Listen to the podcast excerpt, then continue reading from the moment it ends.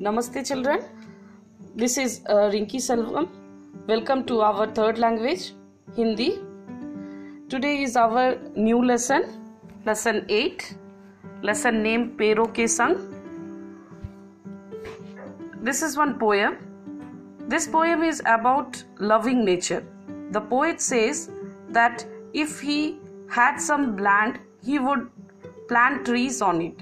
Besides servicing as a shelter for birds, the trees would also sway in the cool breeze blowing with the direction of the pond.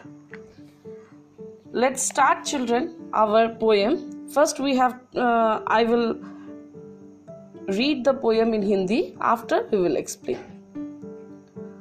बहुत दिनों से सोच रहा था थोड़ी सी धरती पाऊँ उस धरती में बाग बगीचा जो हो सके लगाओ खिले फूल फल चिड़िया बोले, प्यारी खुशबू डोले।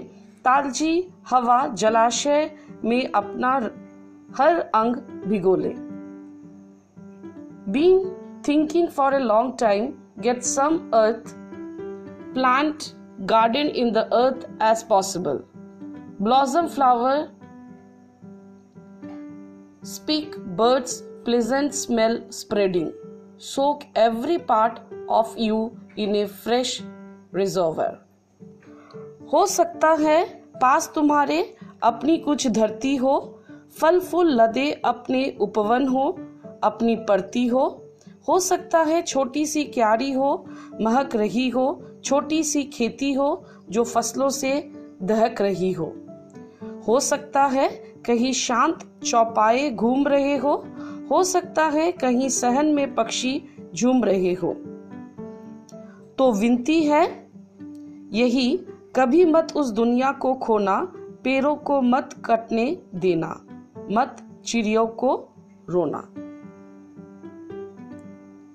may be you have some land of your own there should be gardens filled with flowers and fruits and your own land. Maybe a little bit smelling. There should be a small farming that is burning in the crops. Maybe walking somewhere quite square. Maybe the birds are swinging somewhere in the bear. So beg it never lose that world. Do not let the trees cut down. Do not let the birds cry.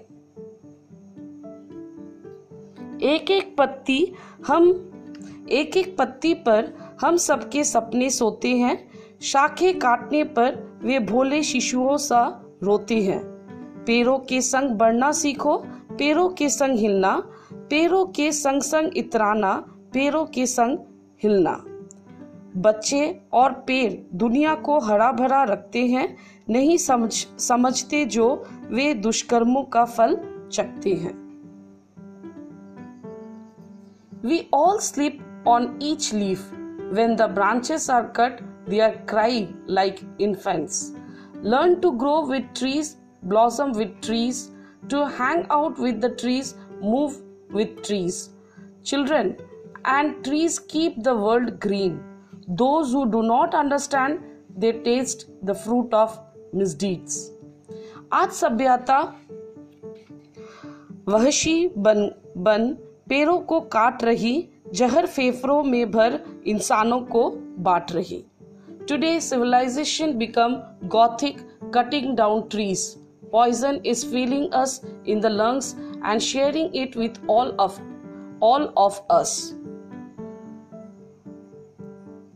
the poet named Sarveshwar Dayal Saxena it's very nice nature loves nature loving uh, poem the poet tell us that trees support life and cutting them down would mean causing harm to our lives.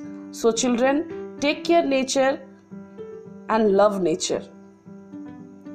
Very nice poem, children. You have to read and we will discuss in active online class. Take care. Thank you.